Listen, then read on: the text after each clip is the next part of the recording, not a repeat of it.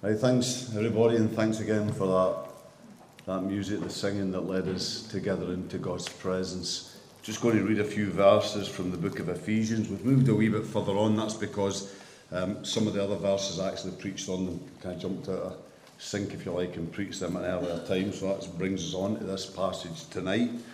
Uh, nice, easy passage.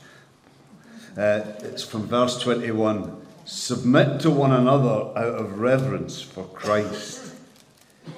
Wives, submit to your husbands as to the Lord, for the husband is the head of the wife, as Christ is the head of the church, his body, of which he is the Saviour. Now, as the church submits to Christ, so also wives should submit to their husbands in everything. Let's just come and pray. Father, we just want to thank you for your word. We want to thank you for just the challenge it brings to us, for the things that we read at times that challenge our own thinking and presuppositions. And Lord, we pray you'll help us to have open hearts and open minds. That you'll just help us to set ourselves free from our past and from our culture. And Lord, seek to hear what your word, written so many years ago, can say into our situation today. Father, we pray, by your Spirit, bring your word with power into each of our hearts and lives. In Jesus' name, amen. Let me just begin with a story. I've probably shared it with a number of you before, but I never let a little thing like that stop me. Anyway, it's the story of a, a young man just about to get married who had a great admiration for an older couple in his church. So one day he said to them, You know, what's the secret of your marriage? You've been married over 50 years, and that's close to a miracle in today's world. That's easy, said the elderly man. When we first got married, my wife made a suggestion that we both committed to, and that's been the secret of our long and happy marriage. So, what was it you committed to then? asked the young man. Well, that as we journeyed through life together, she would be in charge of the little things, she would make the little decisions, but that when it came to the big decisions, that as the man of the house, that would be my area. Well, said the young man, how's that gone? Fantastic, said the old guy. Over 50 years and not one big decision yet. ah, if only it weren't true. But anyway, that's a, a funny story, but it's funny in more ways than one because it's also funny in the sense that you kind of feel there's something right in principle in there in what's said. And yet, in practice, there's something wrong there, something very wrong. But that's not the only thing that seems wrong, is it? Now, the actual reading that, that we shared earlier, that sounds wrong. It jars on the ears of so many in our modern society, and that's why I've called this sermon tonight Taxi for Wilson. I've called it that because you know there are situations, there are people that you could speak this out in the UK today where if I were to read these verses, never mind preach on them, where I would need to get a taxi out of the place and probably a bodyguard to get me to that taxi. That's why Jonathan's sitting right there in the front line. Just listen to the verses again. Submit to one another out of reverence for Christ. Wives, submit to your husbands as to the Lord, for the husband is the head of the wife, as Christ is the head of the church, his body, of which he is the Saviour. Now, as the church submits to Christ, so also wives should submit to their husbands in everything. Now, that does jar a bit, doesn't it? It sounds alien to our modern ears. So, what is Paul saying here? And is it relevant? Is it relevant to our lives today, to life in 21st century Britain? Well, let's just try and grapple with, just unpack what Paul's saying, and then let's seek to make our decision. So let's start then with the context. Just what is the context into which what Paul says here fits? Well, it's one where in the, the ancient world that the view held generally of women was appallingly low. In Jewish society, a woman was not seen as a person, but as a thing. Women had no legal rights whatsoever and were seen as the possession of the senior male within the family. And then in the Greek and Roman world, generally, things were actually even worse. And Charles Seltman sums it up like this A girl was completely under her father's, a wife completely under her husband's power. She was his chattel. Her life was one of legal incapacity, which amounted to enslavement. And perhaps the clearest and most horrific example that I could find of how women were actually viewed in Roman society lies in the fact that regarding their status, the bracket that they were placed in before the law, before the law, sorry, was imbecillitas. Women then were to be regarded, to be counted as imbeciles, as incapable of any kind of depth of thought or reasoning. Now, this was the, the general view of women at this time. There were movements around even then that were seeking to change this.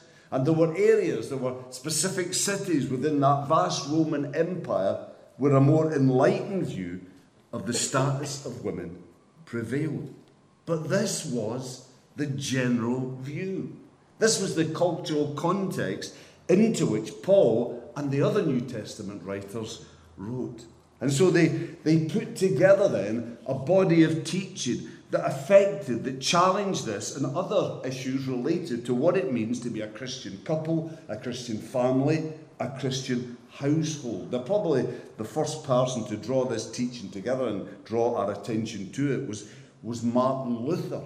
And he called it the, the Haustafel, basically the house tables, the, the tables, if you like, of household duties. And, and what we're talking about here is the teaching found in, here in Ephesians 5 2 to 6 9, Colossians 3 8 to 4 1, um, Titus 2 1 to 10, and 2 Peter, uh, no, 1 Peter 2 18 to 3 7. And it's interesting that teaching that covers the, the same areas is also actually found in Jewish writing and in Roman and Greek writing. However, the basis of this teaching, founded on that low view of anything other than a free adult male, and so because of this, its character and motivation makes this teaching very different from what we find in the New Testament. And so, one writer that I came across as I read around this subject, he says, Whereas in Hellenism, that is Greek culture, the model was political, the Christian model is Christ Himself, and He also is the motivating force. For example, while a Hellenistic Greek writer would propose that if slaves were treated well, that they would be more productive, Paul states that slaves should not be mistreated because the Lord is master of both parties and both are answerable to him. Ephesians 6 9. And then another writer here, Russ Dudrey, he adds to this that the purpose of these household codes is not to repress the socially downtrodden, but to transform spiritually all who are in Christ. Husbands, fathers, and masters included. And of course, we could add to that wives. But that reference to the Holy Spirit, though, is important. Because you see, what here is asked of wives and later asked of husbands and of others all relates back to, all is dependent on that famous key phrase of Paul's in verse 18 of chapter 5 the filling of the Spirit. His call to God's people to be filled with the Spirit. You see, living like this, that he outlines here, is dependent on us seeking the life of the Holy Spirit, dependent on us yielding our lives to the Spirit, being submissive and obedient to the Holy Spirit. In Christ, we do have the power and the resources to live like this. But again, we do have to choose this. And if we don't make this our choice, perhaps because we're not aware that there's even a choice to be made, then it is natural, it is inevitable that we will fall back to living in the flesh and, in all probability, back into adopting the prevailing values of the culture around us. Whether that be the male dominated tyranny that was there in the first century or the unthinking, politically correct, anything goes liberalism of 21st century Scotland. And you know, be clear here. Some of the comments that Paul makes here about the way within a household people should relate to one another, these verses and the verses following, would be, they would be, though, in a very different way, equally challenging to first century people then as they are to 21st century ears now. I mean, talking about mutual submission in verse 21. That husbands are to love their wives as they love themselves, verse 28. That fathers have to take care not to exasperate their children, verse 4 of the next chapter. In the first century, that would have seemed equally sh- as shocking and unthinkable as wives submit to your husbands is to many in our society today. So that's the context then. That's at least something of the, the background to these verses. But let's look in a little bit more detail at what these verses themselves actually say. Let's just try and dig out what Paul's saying here. And we'll begin here with what this is not. What this is not. And what this is certainly not about is inferiority.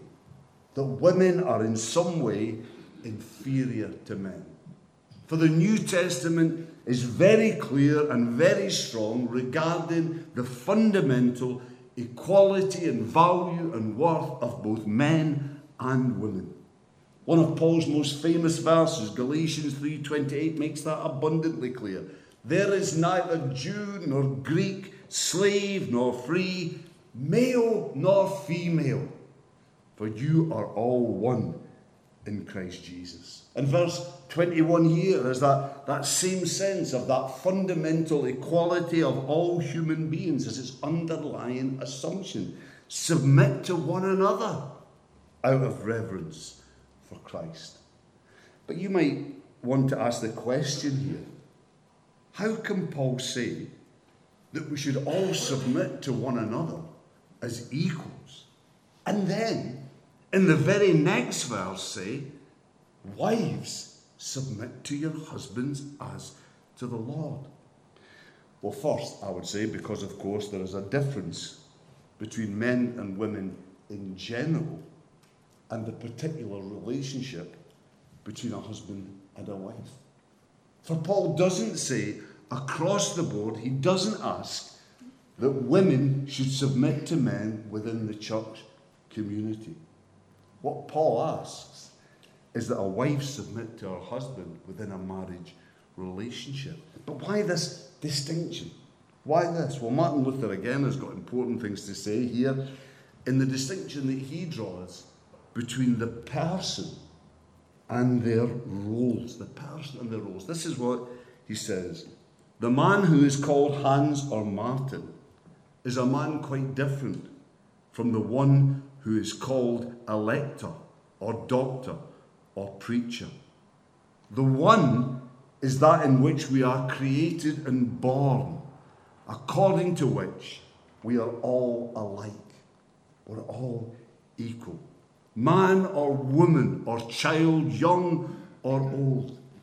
But once we are born, God adorns and dresses you up as another person. He makes you a child and me a father, one a master and another a servant, one a prince and the other a citizen. Now, I hope you can, you can grasp that, that distinction between who we are as people. And we are all fundamentally equal in the eyes of God. And yet, as people, we all fulfill various different roles in life, and many of these roles do require an element of submission, a willingness, basically, in certain areas, to let others take the lead. But you know, I think it's also important in clarifying here what this is not. Paul's call to a wife to be submissive to her husband. I think it's important to, to, to clarify that this is not, certainly not, what far too often it's led to. That is a man exercising abusive power over his wife and children. Over centuries, I want to say this has happened too often in the church. Men have used verses like these as their justification, and it's not been good and it's not been a, a good witness and example to wider society. For I, I would ask you to notice that nowhere in these verses does Paul focus on the authority of a husband or a man. He asks wives to submit to their husband, husband, but he doesn't call upon men, even lovingly, to exercise authority over their wives. No, he calls on husbands pure and simply to love their wives just as Christ loved the church. That is to love their wives with the same kind of sacrificial, self giving love as Jesus Christ. And E.J. Young and Sinclair Ferguson, in slightly different ways, make the point that all of this is the result of sin. That is the abuse of authority by men and the strident resistance to any kind, to any thought of male authority in any area by others. All of this is the result of sin. And the, bo- the verse that they both use to, to state their position is, is Galatians, sorry, is a Genesis 3.16. Genesis 3.16, where, where God there in that verse is setting out some of the repercussions of man's fall into sin in regard to the marriage relationship. And there they're told, Eve's told, your desire will be for your husband, and he will rule over you. Now you see, the word that's translated there, for, your desire will be for your husband, can equally be translated against. Your desire will be against your husband. And the language that's used here is also used in Genesis 4 7 of sin. Sin is crouching at your door, it desires to have you, that is to control you. But you must master it. But you see, if you put all that together, what that's saying is that when a wife constantly rejects any thought of her husband having a leadership role, when they instead, the wife is always wanting to be in charge, then that is rooted in sin. And what it so often leads to is marriage as a war zone. But also, when a husband or a father is determined to exercise what they see as their authority at all times, when they behave as a bully rather than they, as they should, as a loving, selfless, caring protector. Why Paul here even dares to parallel a husband's relationship with his wife with Christ's relationship to the church as Saviour, the ultimate, selfless, loving protector. When this happens, though, when a man acts as a bully, this is not God's will.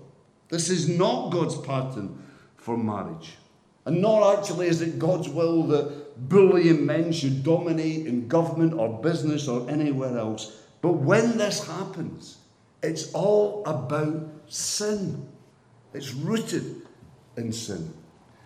Let us be clear, though, about something I think that's important. When we're talking about leadership within the family and roles within the family, and particularly in relation to marriage, I want to say to you, although I believe the Bible gives very limited grounds for divorce, yet if a woman was being constantly bullied and abused within a marriage, then I would have no hesitation in recommending separation, either for a period, but if there was no resolution, even long term. In a previous church I ministered in, in my early years in ministry, I knew of a woman there who was being badly abused, a lovely person She was regularly being humiliated and physically abused by a Christian, at least he said he was, husband, who I believe actually had serious underlying mental issues. Now, this woman, she kept on going on, but she was exhausted. She was broken by this.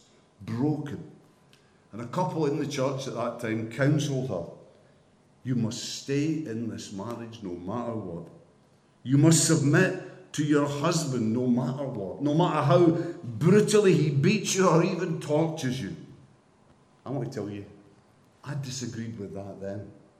And I told her that, and I told them that. And I disagree with it now. When a woman is abused like that to the point of a mental breakdown, when her life is even in danger, and when a man has broken his part in the covenant of marriage in that kind of fundamental way, then I would have no hesitation in telling that woman, or if it was a man in a similar kind of situation, in telling them to get out of there. She did. She did. And was separated from her husband for a number of years until he divorced her. That was the best of it. And married some other poor and sus- suspecting soul.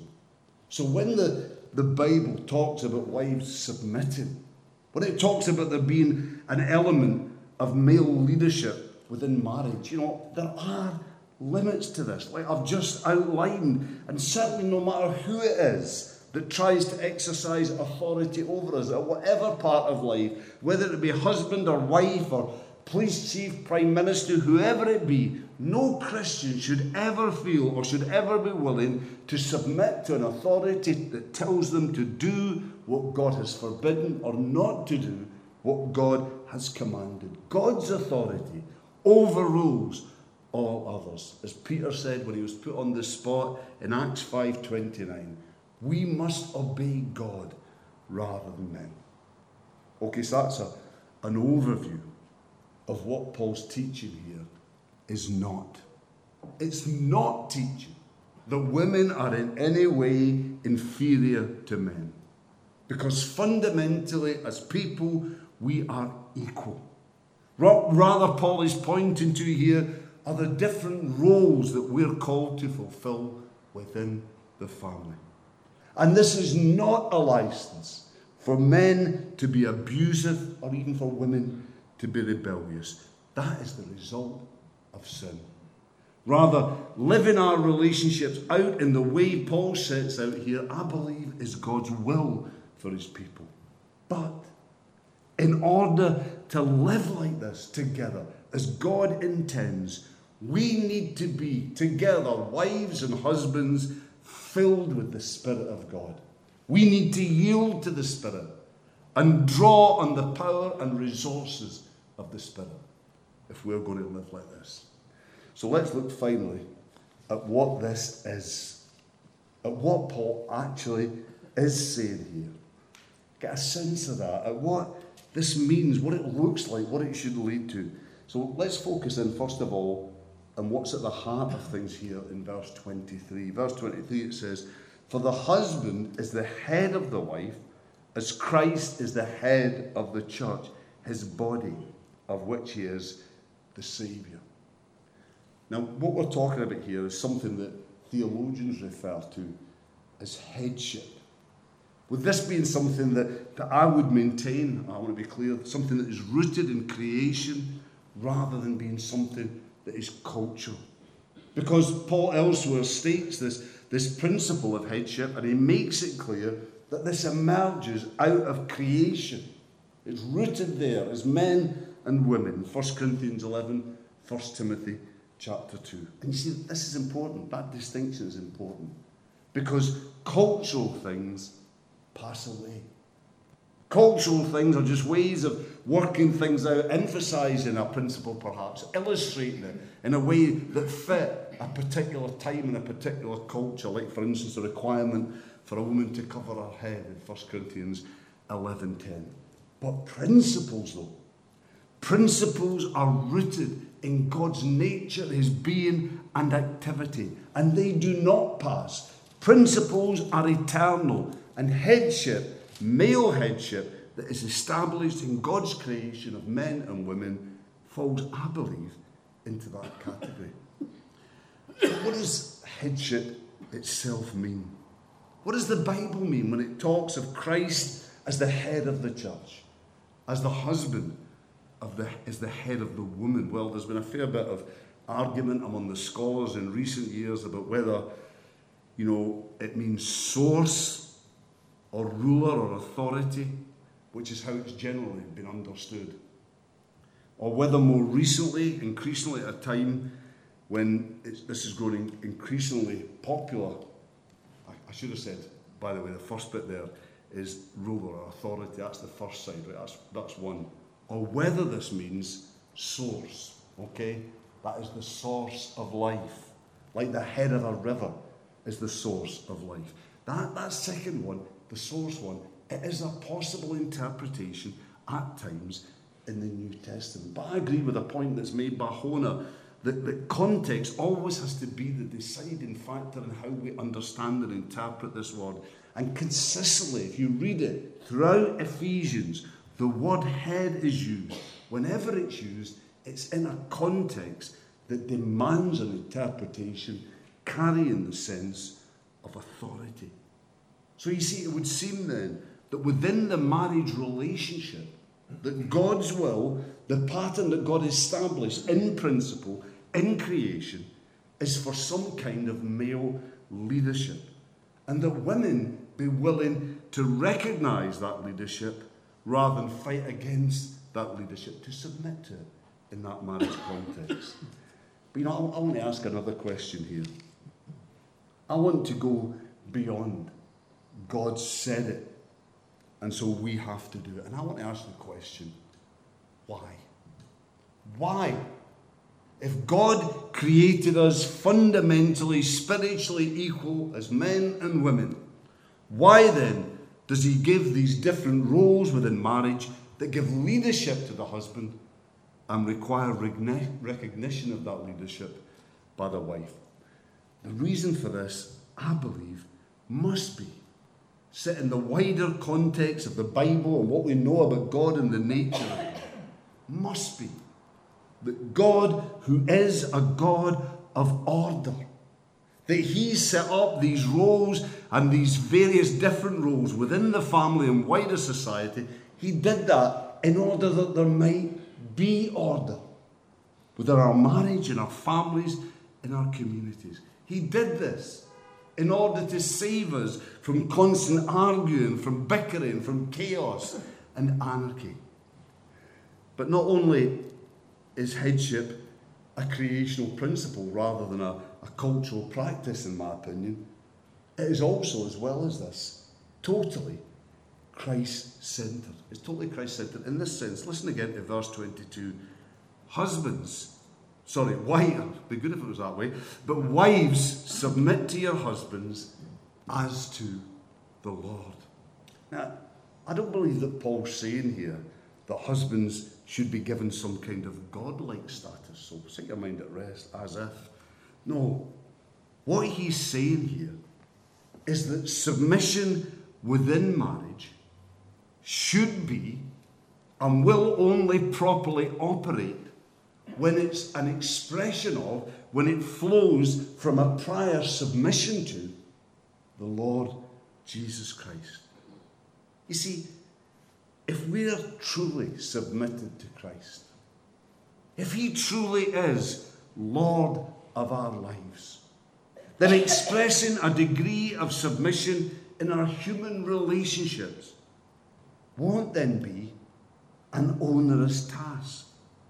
Won't be something that we fight against or, or force ourselves to, to do on a bit by bit basis through gritted teeth. Rather, it will be an expression of our love for the Lord, an expression of His love in our lives. And so then, it will flow, it will flow from us, not naturally, but supernaturally, from deep within our hearts. Also, this submission to headship is spirit enabled. Now, I've already said that all this relates back to Paul's call to Christians to be filled with the Spirit. Let me just add a little bit here to that. That the tense in which Paul phrases these words in verse 22, wives submit to your husbands as to the Lord, the tense that he uses suggests the act of a free agent. It suggests something, not that's forced on someone, or even that someone grudgingly agrees to do, but rather that this is an act, that this is an attitude that is freely chosen. But then, if you put all this together, with what we've already looked at, that this is something born of the Spirit, something enabled of the Spirit, that this is a heart attitude flowing from the work of the Spirit within us. That this isn't about subservience or subordination or subjection. That this isn't something that's forced on someone action by action, but rather that flows naturally from a heart that's been transformed by the Spirit of God, that's born out of a desire to be obedient to God and follow His blueprint for life. And where God's ideal is that this is supposed to be lived out in a relationship where a husband is not domineering or abusive, but rather where the husband seeks to love and care for sacrificially, to nurture and protect his wife as Christ does his church. Put all that together. And you see how different this is from what this world understands as submission. You see, what Paul's talking about here, this is about marriage lived out in the Spirit. This is about marriage where a husband seeks to love, care, and protect, where a wife then has a heart willingness to submit and where, because of that, marriage won't be a power struggle, won't be a matter of one seeking to inflict their power on the other, but rather will be a matter of two people coming together, combining their strengths and weaknesses, and finding God's way together as partners. Listen, in these verses, the relationship between husband and wife is, is paralleled here, isn't it? With the relationship between Christ and the church. Well, think about this. Why did Christ bring the church into being? He did it to do something new in the church, to do something transformational, to do something that would make this world sit up and take notice, something different to anything this world has ever known or can ever aspire to. God did that. And He wants to do the same as He did in the church. He wants to do the same in our marriages. He wants us to be different. He wants them to be new. He wants them to be transformed. He wants them to contrast with anything this world understands. These verses that we've looked at tonight express in part, I believe, God's ideal for marriage. God's ideal for the relationship between a husband and wife. God's best, His very best for a husband and wife. And this is a spiritual ideal, it is. And so sin and the flesh and all the values of this world fight against this, this ideal. It's not easy, it's not natural, but you know, it is God's will for His people. And as we yield ourselves to the Spirit of God, it is achievable. We can live like this. And we can continue to live like this. But we can only live like this. We can only have marriages like this if we first seek God and yield ourselves to Him. And you know, it's great if we can do it as a partnership. It's great if both of us come together and do that. But no matter what, as individuals, we have got a responsibility, no matter the other, to be the husband or to be the wife that we believe that God has called us to be. Let's pray together. Father, we want to thank you that you brought your church into being to be a totally revolutionary community. And we believe that it's exactly the same with marriage, and it's not about just moving the furniture around, it's not about kind of little things. It's not about giving way in itself, but it's about hearts being transformed It's about minds being transformed. It's about the power of your Holy Spirit setting us free and enabling us to be not just different people, but different couples, different families, a different community. Lord, we pray, speak to our hearts and encourage us with the truth that in Christ we are new creations. And you're able to do new things, not just in us individually, but in us as your people. Work in our hearts, we pray, in Jesus' name. Amen.